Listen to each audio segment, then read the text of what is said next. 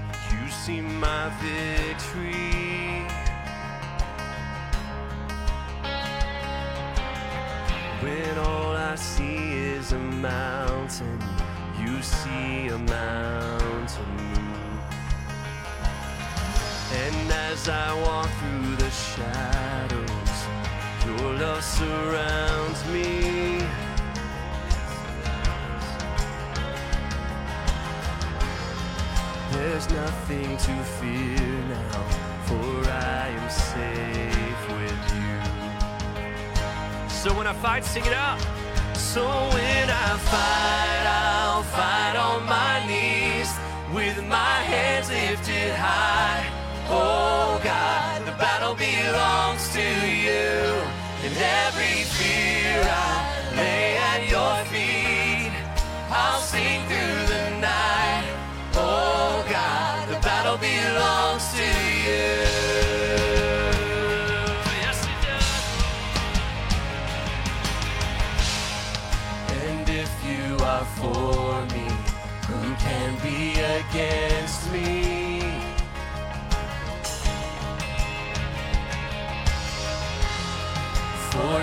Jesus, there's nothing impossible for you.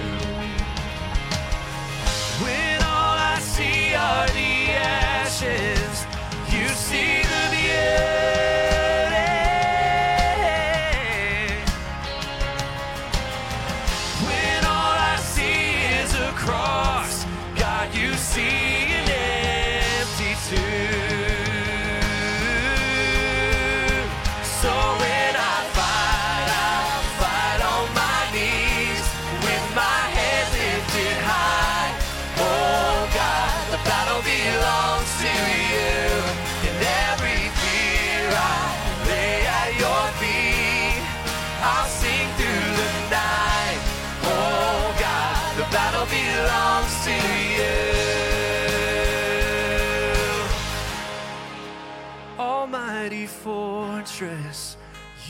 go before us.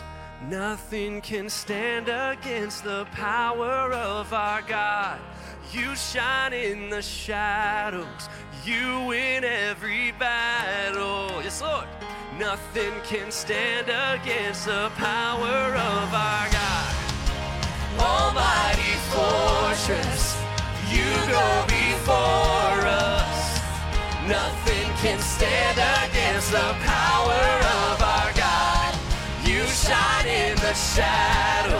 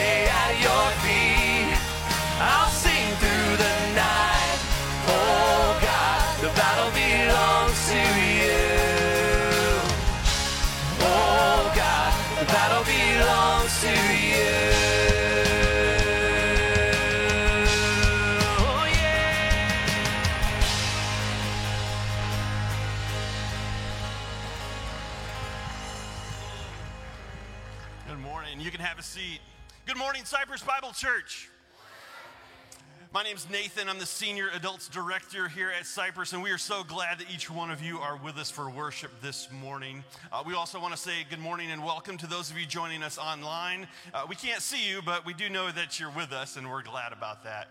And if you are a first time visitor here at CBC, this is your first time with us, whether that's here in person or online, uh, we would just want to take a moment and extend a special welcome to you. We're so glad you're with us. We pray that you are blessed by your time with us this morning. Two things we'd like you to know. Number one, wherever you are in your spiritual journey, you are welcome here at Cypress Bible Church. And uh, we encourage you to come back and we pray that you'll um, uh, be with us again and again, that you'll be blessed by this morning. And then, secondly, uh, we want you to know that our focus here at Cypress, uh, we describe it with four different words, four simple words, and that those words are gather, grow, go, and serve. Gather, grow, go, and serve. Four different ways we use uh, to describe our focus here. Uh, and gather simply speaks to what we're doing this morning. We feel, feel it's really important to gather together with other believers for worship. So that's what we're doing this morning. Grow speaks to growing relationally and spiritually with other believers gathered around God's word. Simply put, we believe that, that it's almost impossible to grow spiritually unless we're connected relationally. So, where do you do that? Well, we call it a grow group. And so uh, we emphasize grow groups here at Cypress and, and every single person being a part of one of those. And then go. Go speaks to what God has called us to do, sharing the good news about Jesus, Jesus, both in our local community, but in, across the ocean as well. And so we take that very seriously, and go speaks to that. And finally, serve kind of encompasses all three of those uh, uh, of those things uh, because we feel God has given us gifts and talents, and we're called to serve others with those gifts, and we look forward to doing that uh, in all those areas. So if you're ready to take the next step and learn more about any one of those four areas, we invite you to stop stop by the appropriate desk in the commons area. There's one in each corner for each of those four areas. Another way you can connect with us as well is via the little QR code that's on the back of your pew. It looks like this. And it may not be directly in front of you, it might be to your left on that, that pew or to your right, which means you may have to crawl over a few people with your phone. Uh, but th- this is church, I'm sure they won't mind that at all. Uh, but if you scan that with your phone, it'll take you to a little page where you can give us your contact information. If you have a prayer request you want to share with us, or if you want a pastor to call you and pray with you about something, uh, that's an easy way to do that. Just scan that with your phone, uh, and you can uh, find out uh, answers to your questions or anything you'd like to let us know. you can do that. So, a couple announcements this morning, uh, starting with Together We Pray. Uh, this starts this Wednesday. We did this last fall, and we are doing it again. Uh, Together We Pray starts this Wednesday. And um, what this is, real simply, is um, every day for seven days at 8.30 a.m. and 8.30 p.m we are going to pray as a one body of believers all of us together wherever you are whatever you're doing you can kind of stop at 8.30 a.m and 8.30 p.m and pray and you can do that knowing that you're not praying just by yourself but the entire church is praying with you at that time. So that's the idea. Uh, you can do that individually by setting an alarm on your phone. You can also join one of two Zoom calls that we'll have every day. It'll be a, like a Zoom prayer meeting. There'll be one at 8:30, one at 8:30 um, a.m., 1:30, 8:30. 30 p.m. And you can uh, participate with other believers and pray online with us. There'll be some other ways to participate as well, uh, but we want to let you know that's starting this Wednesday. There will be a church wide email that will go out tomorrow with all the details on that, including links to those two Zoom prayer meetings. So be looking in your email inbox for that. Uh, by the way, if you do not currently receive emails from the church, we send out updates like this quite regularly. There's also a, a bulletin that comes out every Tuesday with a lot of important announcements if you don't get that and you'd like to add your email address to the list, you can just stop by the welcome desk today, give us your email address, or you can use that QR code that I mentioned a moment ago uh, to give us your email address, and we'll be sure that you get those emails. So, Together We Pray starts this Wednesday. It's seven days, and that culminates in what we call Together We Celebrate, which will be on Wednesday, March the 30th, right here in this room at 7 p.m. It'll be a special time of prayer and worship together. Josh and his team team will be leading us. Thank you, Josh, for that. Um, if you're not able to be with us in person that night, we'll also be live streaming that service so you can p- participate with us online. So we encourage you to put that on your calendars Wednesday, March 3rd, uh, for Together We Celebrate. And then, if you are interested in becoming a member of Cypress Bible Church, one more date to put on your calendar. That is Sunday, April the 3rd. Sunday, April 3rd. That's two weeks from today. At 11 o'clock will be our next new members class. Um, this will, if you go to this class, we'll, teach, we'll show you what it takes to become a, a member. It's real simple. Uh, there's no commitment to show up at the class. If you just want more information, you can do that. Uh, but that's two weeks from today at 11 o'clock. And to sign up for that, you can also visit the welcome desk or just call the church office during the week. So, those things said, uh, we're excited that Jeremy Little is back with us this morning. He'll be preaching again and continuing his message series on lessons from the Last Supper. He'll be talking about uh, John chapter 13 this morning. And so, with that, uh, uh coming forward, uh, let, us actually prepare our hearts uh, with prayer and as our worship service continues. Heavenly Father, we just stop for a moment and we come before you with praise and thanksgiving, and we acknowledge that you are God. You are who you say that you are, and you will do everything that you have promised to do. And we are who you say that we are, not necessarily who we think we are or feel that we are from day to day, but rather who you say that we are. And we pray that you would help us live into that identity, the identity revealed in Scripture of who you say that we are. Lord, prepare our hearts and our minds this morning to respond appropriately to your word. May we not dishonor you by leaving here today unchanged people, but rather may you help us to become changed people, to think differently, to love more like Jesus loved. So help us with that. We acknowledge our need for your help. And we pray all these things in the name of Jesus our Savior. Amen. Amen. Thanks, Pastor Nathan. Church, so glad that you have decided to come and worship together today. It's such a good day to be together with a body of believers and singing His praise, hearing from His word. And I just want to encourage you, even next week, and as you're entering into this season of prayer, I heard a really wise person say one time nothing of spiritual significance happens without prayer. And prayer is such an important part of our lives, and it's something that we have access to 24 hours a day, seven days a week. And so when we emphasize this together as a church body and come and pray and unite our prayers as one, it's just amazing to see what the Lord can do as He speaks to our hearts, as He reminds us of who He is and what He's doing and the activity that is going on around us. Because there's activity going around us all the time. Spiritual things are happening. And when we begin to really focus in on prayer, our senses become more aware to what God is doing around us. And so I just want to invite you to participate in that and also to join us next, uh, the following Wednesday, the March the 30th, to really just have an incredible time of celebrating what the Lord is doing. Now, all of us had a spring break this week, but I also understand that there are some people who spring break is just like any other week because you maybe don't have kids and you just went to work and you did what you do, and that's totally okay. But in our family, we like to do a little bit of some fun, just relaxing things, and I'm a huge superhero movie fan. Now, I don't know if you are, and that's okay. Everybody has their preferences. Like my wife is not one, and that's, that's okay. She has her places, you know. Uh, enjoy those romantic comedies. I enjoy getting in on those sometimes as well. But I love to watch these with my boys, and I always tell them something as the movie's going on. Number one, I've seen so many of them, so I know what happens. But the good guy always wins. And even at the end of the movie, if like in this specific area he didn't win, the next movie he ends up coming back and winning anyway. The good guy always wins, and I love to remind them of that. You know, especially like Superman. Okay, just confessions here. Superman is my all time favorite superhero. I'm sure I might get some emails about that. You might be going, well, it's Batman.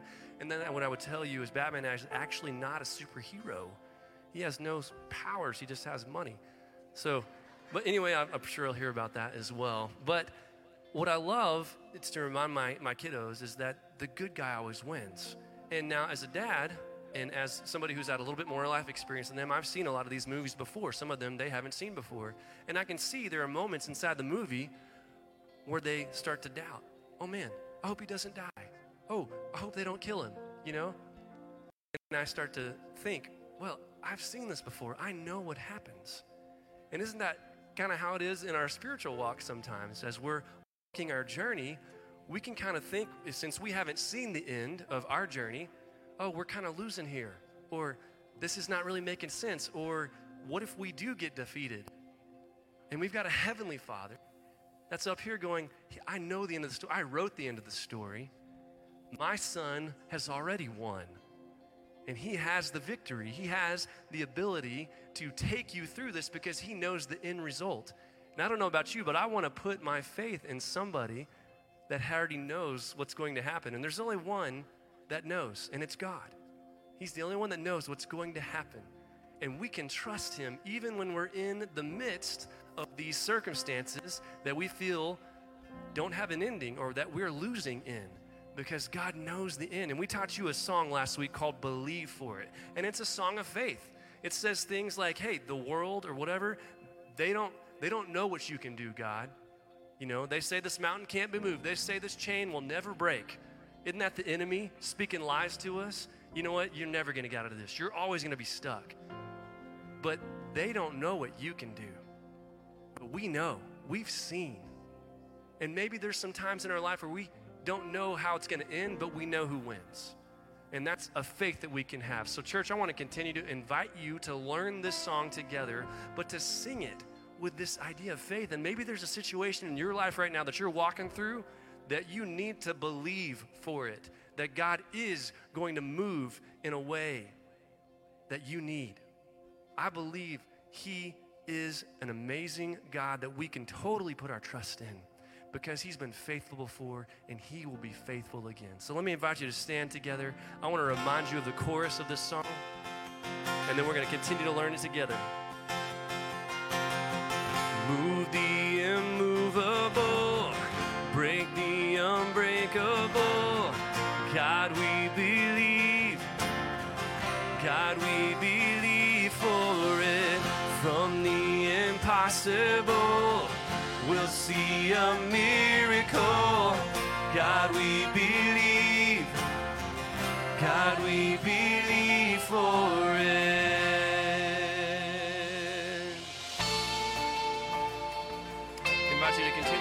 This song together. Sing this out with Ella as you pick up on it.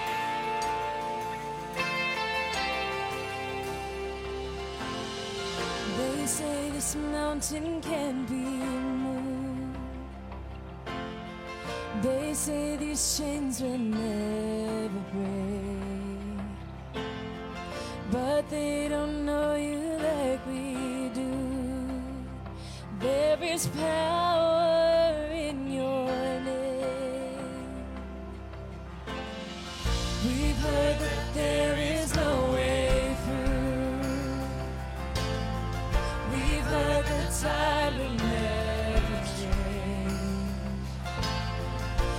They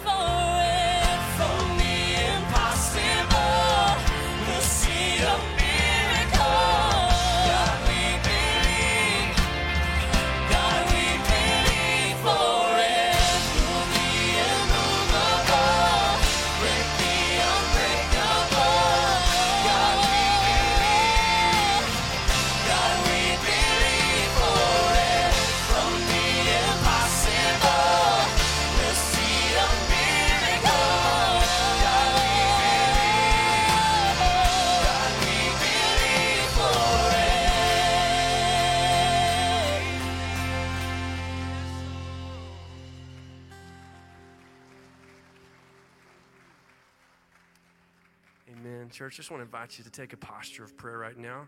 Just close your eyes before the Lord, bow your head. Let's just remember that truth. Remember what we can put our hope in. So, we all need something we can hope in. That's how our bodies and our minds were created. I know so many of us right now are probably living with something that's uncertain, something that we just don't know what's going to happen next. And I know God uses these situations in our life, He uses them to grow us, to help us to trust Him more. It's never wasted. You know, we come to church a lot of times to give. We give of our service, we give of our worship, we give of our tithes and offerings. But it's also a time to come and receive. And so, if you're comfortable, I want to invite you to extend your hands out, your palms facing up, just in a posture of receiving. And I don't think it's an accident that you're here right now in the seat that you're sitting in by the people you're sitting by. And I believe God has something He wants to share with you. And that can be something from the Word of God, that could be something from one of the songs that we're singing this morning. It can be an encouraging word or something that somebody sitting beside you might say to you today. Or I believe He can speak directly to you. Would you take a moment and just ask the Lord, God, what do you want me to hear today?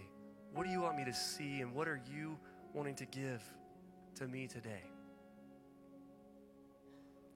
Because, church, we are, we are people that are in need. And it's okay to be in need, it's okay to be dependent.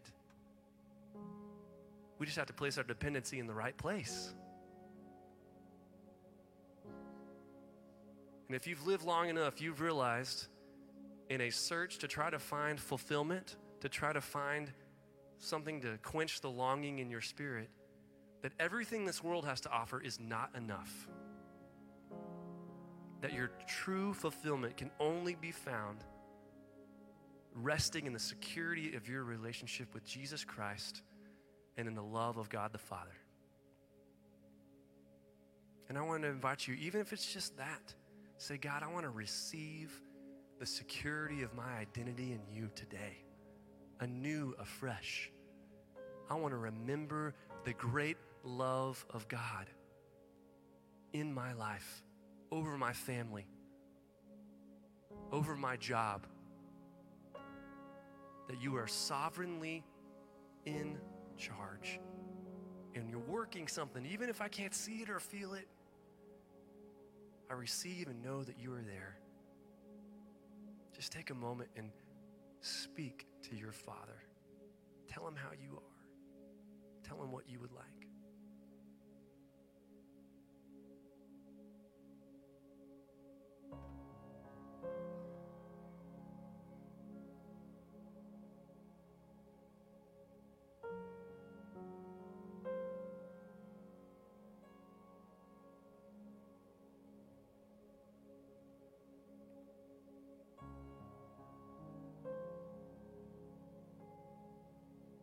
God, thank you for your loving compassion for us. Some of you might have felt that that was selfish. I can't tell God what, what I feel right now or what I like. It's not important. I guarantee you, God, your Father, cares deeply and intimately about exactly where you are. He knows you, He loves you, and He is right there beside you no matter how you feel. There's security that comes from safety in a relationship. And God wants you to know you are completely safe in His arms.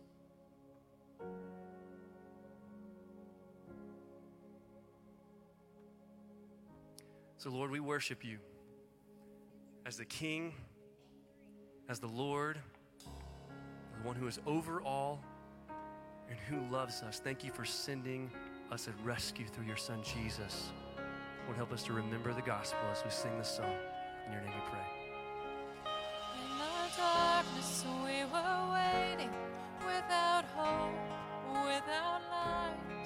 Till from heaven you came running.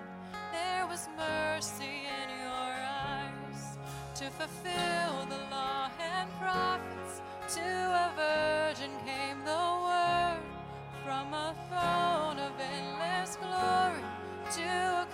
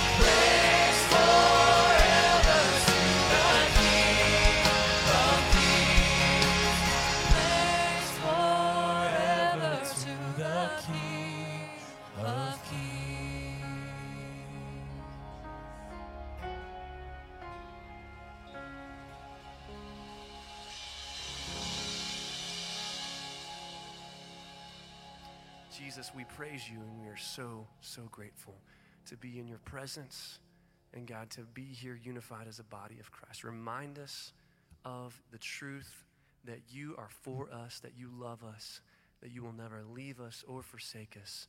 and that we are secure in your arms. We love you, God. In Jesus' name we pray. Amen. You can be seated. Amen.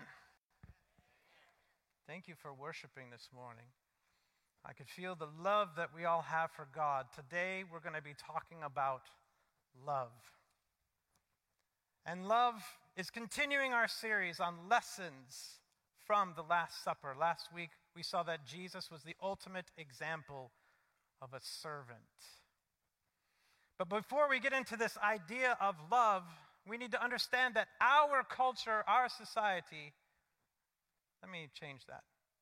The American culture and the American society has many definitions of this word love, and they take it many different ways. Today we're going to be looking at the biblical definition of love, but before we get into God's word, I have some questions, and as I teach a class, I do I would appreciate it if you all would participate with me. So I have a question for you. Do we really love one another in the global church? Understanding I haven't really defined love in the biblical sense, but we all have some understanding of it. So, what is your answer to this question? Do we? Yes, okay. How can we? It was a yes or no question. Okay, next slide. No. How do we show our love to the global church? You're right. Let's define the global church. What is the global church?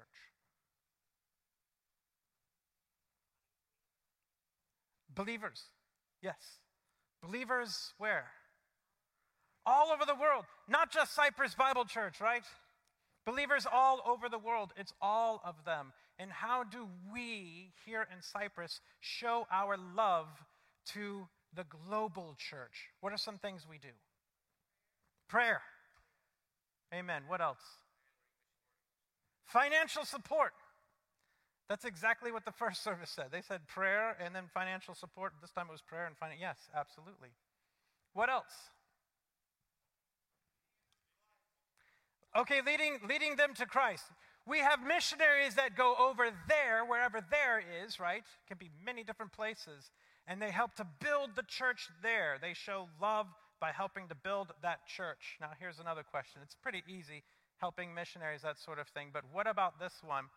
Do we really love one another at Cypress Bible Church? Yes. Another yes or no question. Who made these slides? How do we show our love to one another here? Prayer and financial support. That's right. Okay. Ministering. When you minister to one another, you are showing love. How are you loving? Oh, uh, what else? Fellowship. Fellowshipping together. That's how we show love. That's another way. Obedience. Obedience. Wow. You know, that has a lot of implications to it. There's a leadership here in the church. And do we obey that leadership? That's a question. Do you obey the teacher that is over you? Obedience is, you know what? We'll hit obedience another week. But it is a part of love. We show our love to God by obeying for sure, but we will get into that later. Before we get into this idea of love, though, I want to get us reoriented to where we are in God's Word currently in John chapter 13, because this is the week, Jesus' last week before he is crucified and then resurrected. He knows he's going to the cross. He began his week, he got his feet were covered was his feet were covered in perfume. And he said to prepare him for his burial. He knew he was going to die. His disciples were struggling with this idea that he was going to die, and here's a sign that he's going to die. He blatantly tells them, and he tells them he's going to die. He enters Jerusalem to much praise, palm branches, people saying, Blessed is he who comes in the name of the Lord, Hosanna. So they think maybe the Messiah is going to come and rule. Of course, he's coming to die first. He also drove the money changers out of the temple. Remember that? My, my father's house shall be a house of prayer for all nations. But you've made it a den of robbers. Jesus also at the temple argued with the Sadducees and the Pharisees and the Herodians, the scribes, the teachers of law. And he defeated them. He defeated them in front of everybody. That happened. And then also, he told his disciples about how the world was going to end and about how the temple was going to be destroyed shortly. We get that in Matthew 24. And he also had his head anointed with perfume again in pre- preparation for his burial. And so tonight, we know that they're sitting there at the table eating Passover together. And last week, we saw Jesus got up, he took off his normal clothes and put on the garb of a slave, put a towel on, and got down and washed their feet. Now, the things I left out last week, I will tell you now. He also told them someone will betray him. And, it's, and Judas is the one that it's going to be. And Jesus said to Judas, Go and do what you are going to do quickly. Jesus, knowing what he was going to face, the other disciples, or most of them, thought, well, maybe he's going to go buy some things for the feast of unleavened bread. Because there's the first day is Passover. Then the next seven days are going to be the feast of unleavened bread. So maybe that's what he was doing. And now Jesus turns to these words that we get in John chapter 13, and it's verses 34 through 35. You know, let's, let's go back. I made a mistake. In the books, I, I had them put John 13, 33 through 34. I made a mistake. So, you know what I need from you today? Your love and forgiveness. but let's look and see what Jesus said. He said, A new commandment I give to you that you love one another, even as I have loved you, that you also love one another. He says it's a new command. The new command we know comes from Leviticus 19:18. It says, "You shall not take vengeance, nor bear any grudge against the sons of your people." That would be Israel. This is Leviticus. But you shall love your neighbor as yourself. I am the Lord in Israel, they knew this already. They're called to love their neighbors as themselves. And when Jesus was asked what were the, the great commandments, love the Lord your God with all your heart, your soul, your soul, your mind, and your strength. And the other is just like it love your neighbor as yourself. So, what's new about this commandment? As I want you all to have the love of studying God's word that I have, I want you to have that. You can easily go through John 13, 34 quickly because you've heard it a million times. But in the same way that you must plow the same field year after year to yield the fruits of that labor, you must do the same thing to Scripture. You will catch amazing things if you do, and I want you to do it because it's amazing what you'll see, and it's right here very easily. What's new about this commandment? A new commandment I give to you that you love one another even as I have loved you, that you also love one another in the same way that He did it. Now, as we're reading God's word in English, there is a Greek word underlying this word love, this word that's so flippantly thrown about in this culture. The Greek word is agape. Agape means love. Well, there's other Greek words for love. There's a Greek word for brotherly love. There's also a Greek word for the love that a husband has for his wife, type of love. But this word is agape. And the easiest thing that you can do is to go ahead and pick up a, a concordance or pick up a lexicon and look to see what's the definition of agape. It's unconditional love. That's good for certain that is exactly what it is.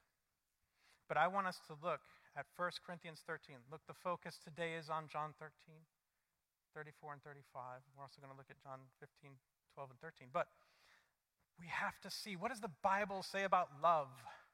What, t- what is the definition of love? You can look up the lexicon, fine. I love doing that.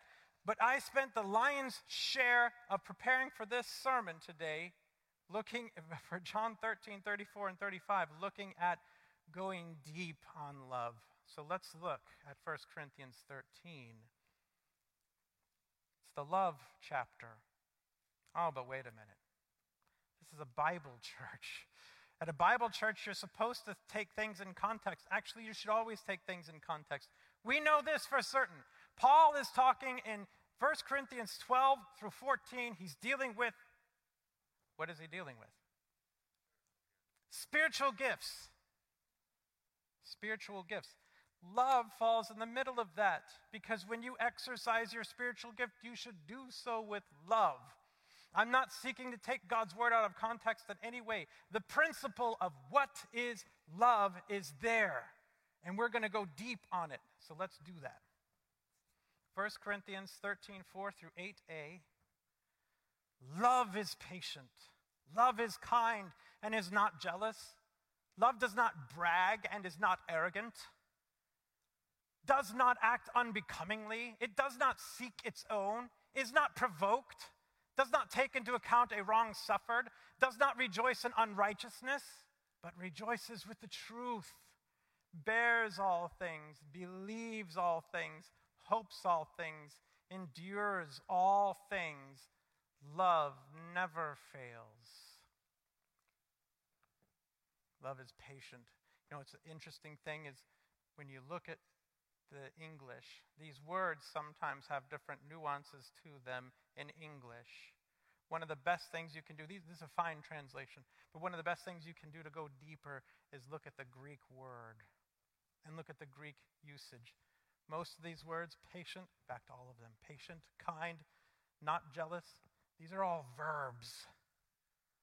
Love is active. My friends, today I confess I bring to you a sword to pierce all of your hearts and mine as well, because this thing called love really means something specific.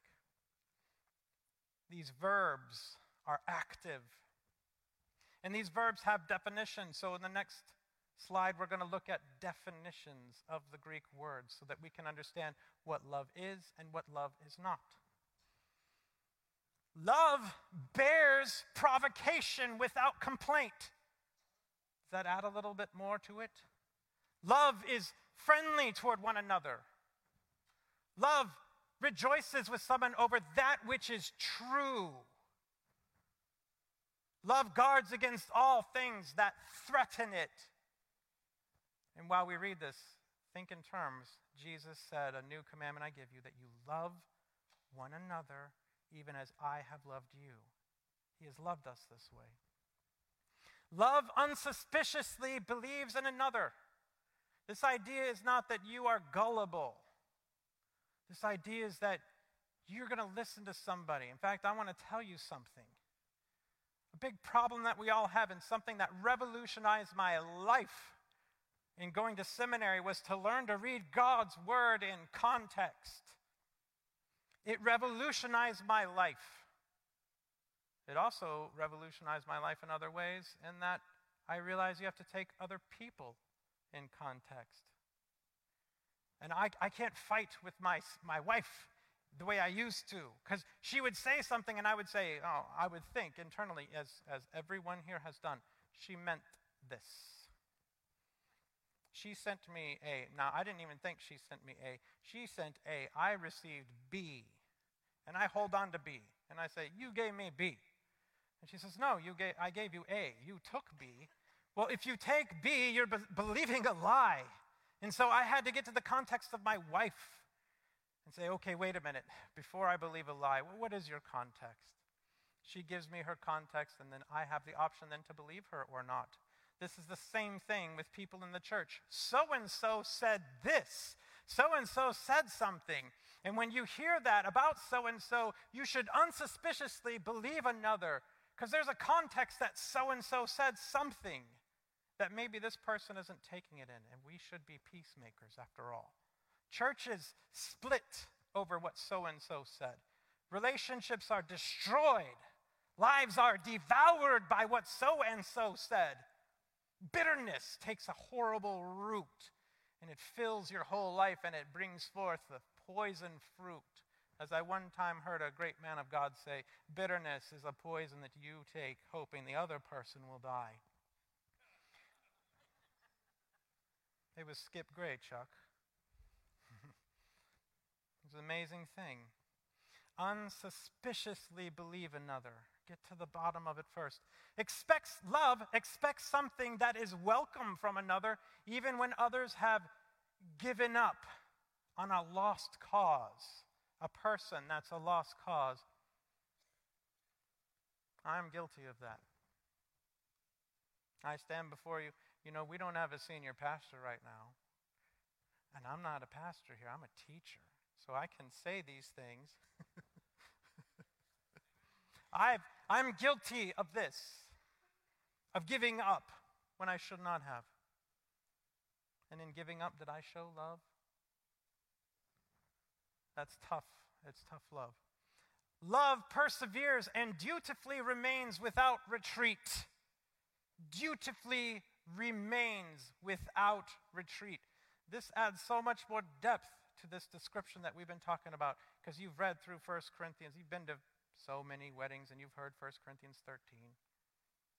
Go deep, my friends. Love is perpetual and survives everything. Love never fails, it survives everything. Love is not passionately envious of others. That is not love. Love is not boasting that wounds others. Love is not proudly believing in what is wrong. And this society loves to believe in that which is wrong and does so proudly. And when you celebrate that, you are not showing love. Love is not acting indecently toward another. Love is not putting your interests at the cost of another's. Here at CBC, we never do that. Love is not inciting fights against one another.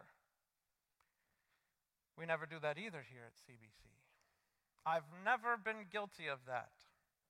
I stand before you a guilty and convicted man, but you know what? Jesus died for my sins, and he died for yours. I know that you're guilty of the same thing. We've all done it.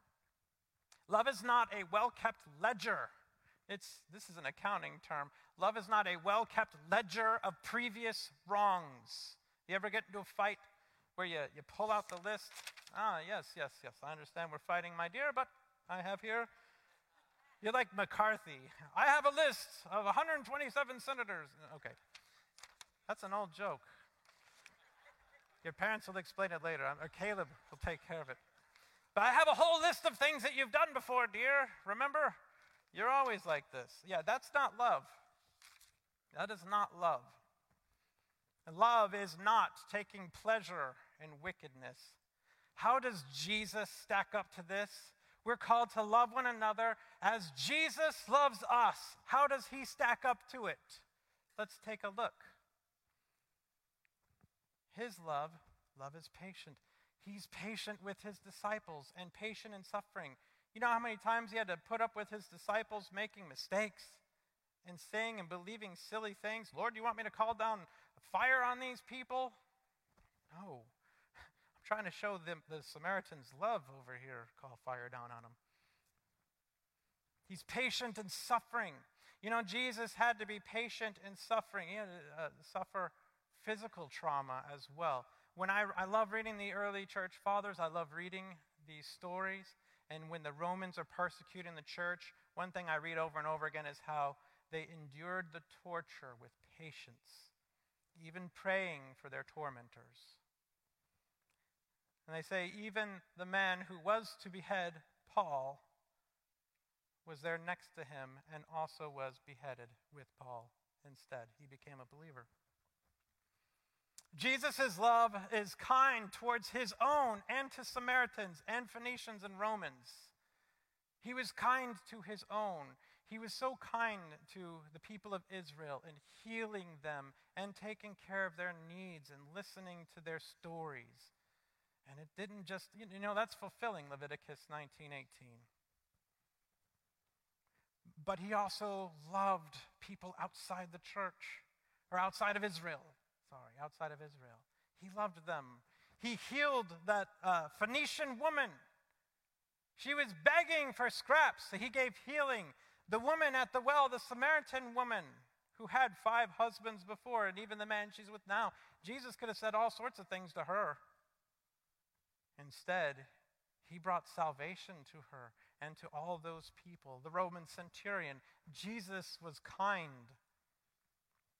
Jesus' love rejoiced in the truth. When Peter confessed, after Jesus said, Who do you say that I am? Peter says, You are the Christ, the Son of the living God. And, and Jesus replied, Praise God, give God glory for that, because God revealed that to you and not man.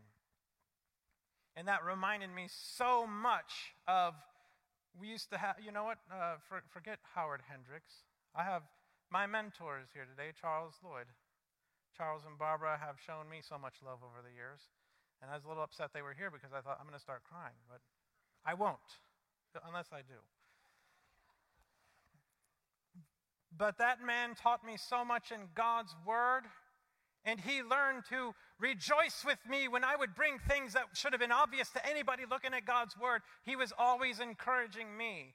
Wow, you got that out of God's Word? That's so great. It's amazing. You know, as a teacher, sometimes when the pupil comes up and they said, Oh, look what I got. I say, Oh, that's great, kid. Everybody gets that. No, that's not love. Love rejoices in the truth. Love bears all things. And temptation, Jesus bore up under the temptation. That temptation was trying to assault the love that he was trying to show, the temptation from the devil. And the temptation in the Garden of Gethsemane.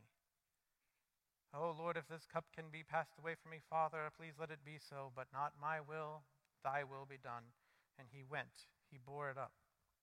Love believes all things, forgiving and healing the untouchables that had faith. You need to understand something. In Israel, many were the numbers of people that were kicked out of the synagogues and had nowhere to go. Some of those synagogues were run in fear. You do exactly as the rabbi says, or you're out. And if you're out, then you're out of the people and you have nowhere to go. Jesus went to them. Love, Jesus' love hopes all things.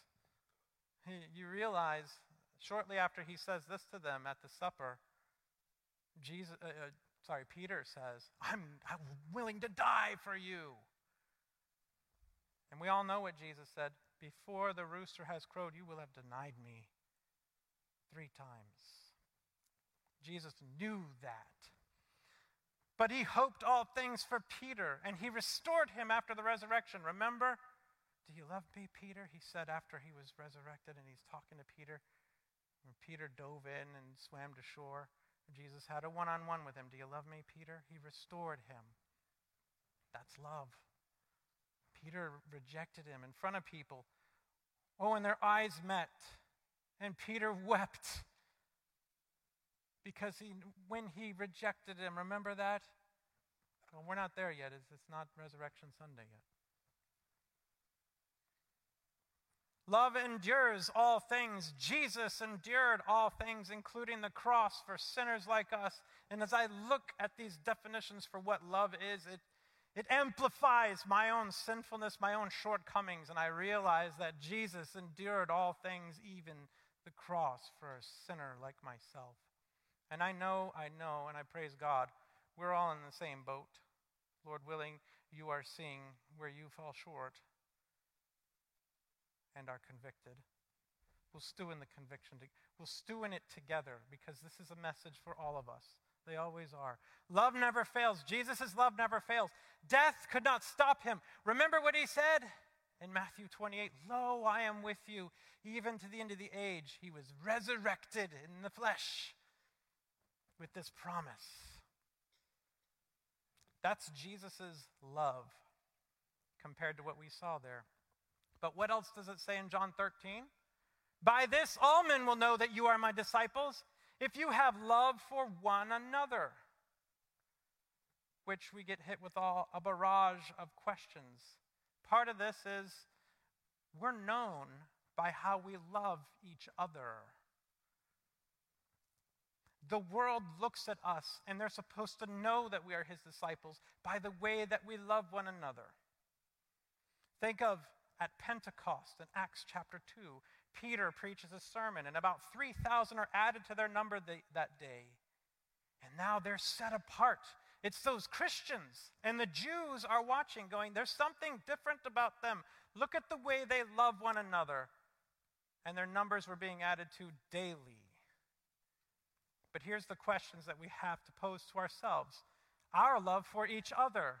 Do we bear provocation without complaint from each other? Do you? Do I? Are we friendly toward one another? Oh, I've heard many times, my friends, many times, about how unfriendly we are as a church.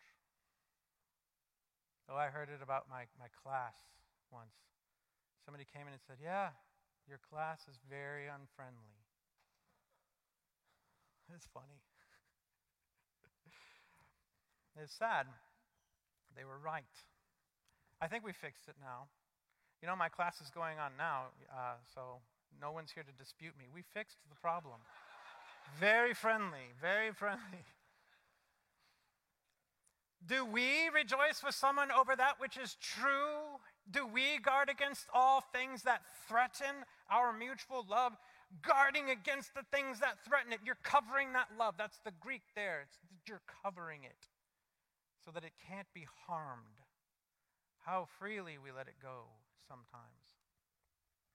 Do we unsuspiciously believe one another? In a time in the end times where we're told that people's love will grow cold, are we so cynical about it? We suspect one another. Are you doing that? Do we expect something that is welcome from another even when others have given up?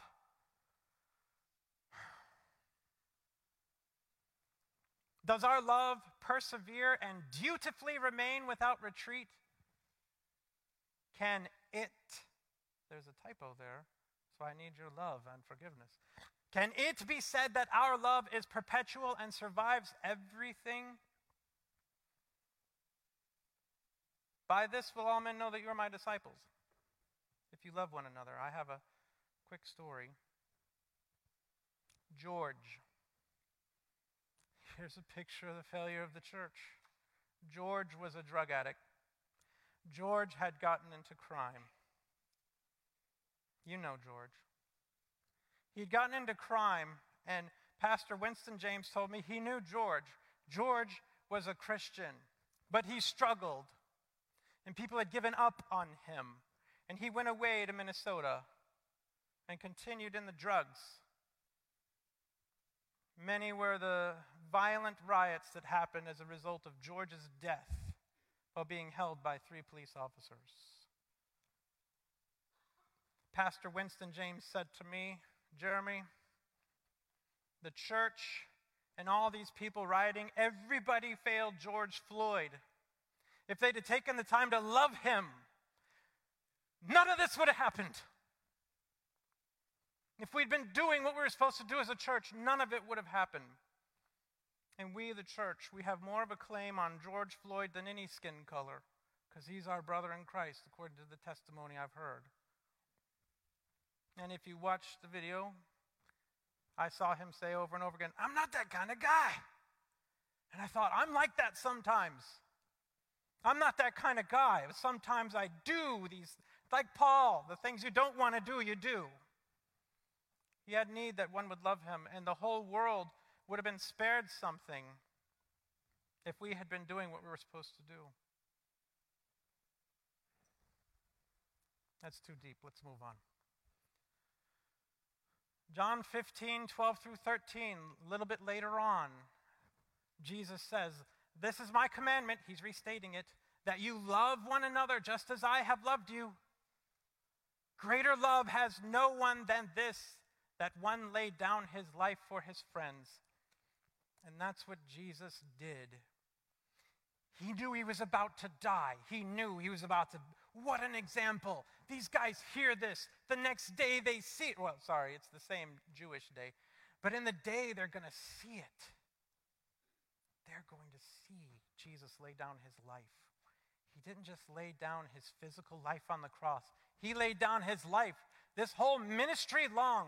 That's what he showed them, laying down his life for so many people, time and time again, laying his life down for his disciples, giving up what he could be doing with what he actually did. And in doing so, he was an amazing example of love. Many are the applications you can get from this, my friends. Many, many, many. I can't point them out to you. I know some of you, because it's true for me, some of you think, oh, this sermon's for me. Yeah, it's for all of us if we'll all receive it. It's for me as well. Consider this, these things, my friends. Jesus commanded us to love one another as a sign to the world that we are his disciples. Are we loving one another? What are you going to do to love the global church? These verbs were in 1 Corinthians about love. It's active. What are you going to do to love the global church? You know, you could be praying for our brothers and sisters who are suffering in Ukraine and praying for our brothers and sisters who are suffering in Russia. Oh, if the church would rise up there, Lord. If they could rise up, Lord, then please let them do so and in this foolishness. What are you going to do to love the people at CBC? This is our local church here. What are we going to do to love each other? You. That should say we. What am I going to do too? This is for all of us. What about those outside the church? As Jesus gave a great example of that to us, those outside the church. What about your family? Tough guy, tough lady. A lot of tough ladies out there. Are you loving your family? Are you loving your spouse? Are you loving your children? What about everyone else? Let's pray. Oh Lord, we thank you so much for your word. Sanctify them with the truth. Your word is truth. Lord, your word is truth. And this day we have heard your word and it's a very difficult lesson. And I thank you that you took the time to be an example to your disciples, and Lord, to be an example to all of us. For indeed, you did say that we must all follow this command. You said it to them, Lord. But you said also, before you ascended to your disciples, teach them to do all that I have commanded, and that goes to us. So help us to love one another as you have loved us. It's in Jesus' name we pray. Amen.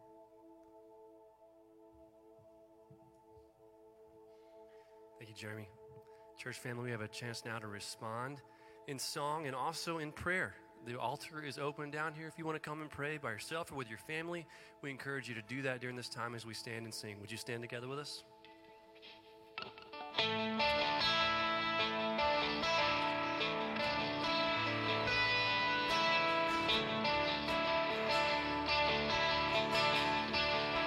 This out.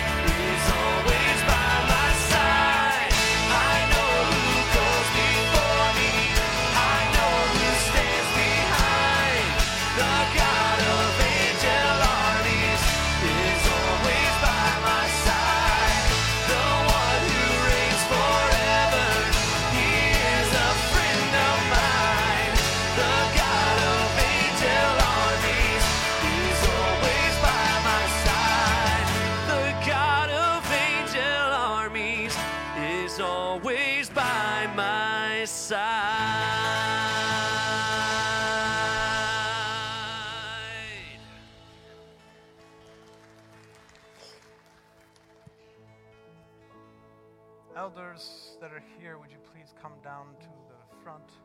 If anyone would like some prayer, there are elders that are here to pray with you, talk to you, to love on you.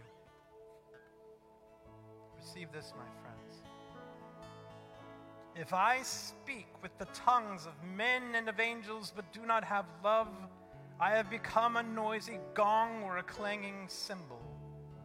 If I have the gift of prophecy and know all mysteries and all knowledge, and if I uh, have all faith, all faith, so as to remove mountains but do not have love, I am nothing. And if I give all my possessions to feed the poor, and if I surrender my body to be burned but do not have love, it profits me nothing. Love is patient. Love is kind and is not jealous. Love does not brag and is not arrogant, does not act unbecomingly, it does not seek its own, is not provoked, does not take into account a wrong suffered, does not rejoice in unrighteousness, but rejoices with all truth, bears all things, believes all things, hopes all things, endures all things. Love never fails. New commandment love one another as I have loved you. Go and love one another, my friends, in the name of the Father, the Son, and the Holy Spirit.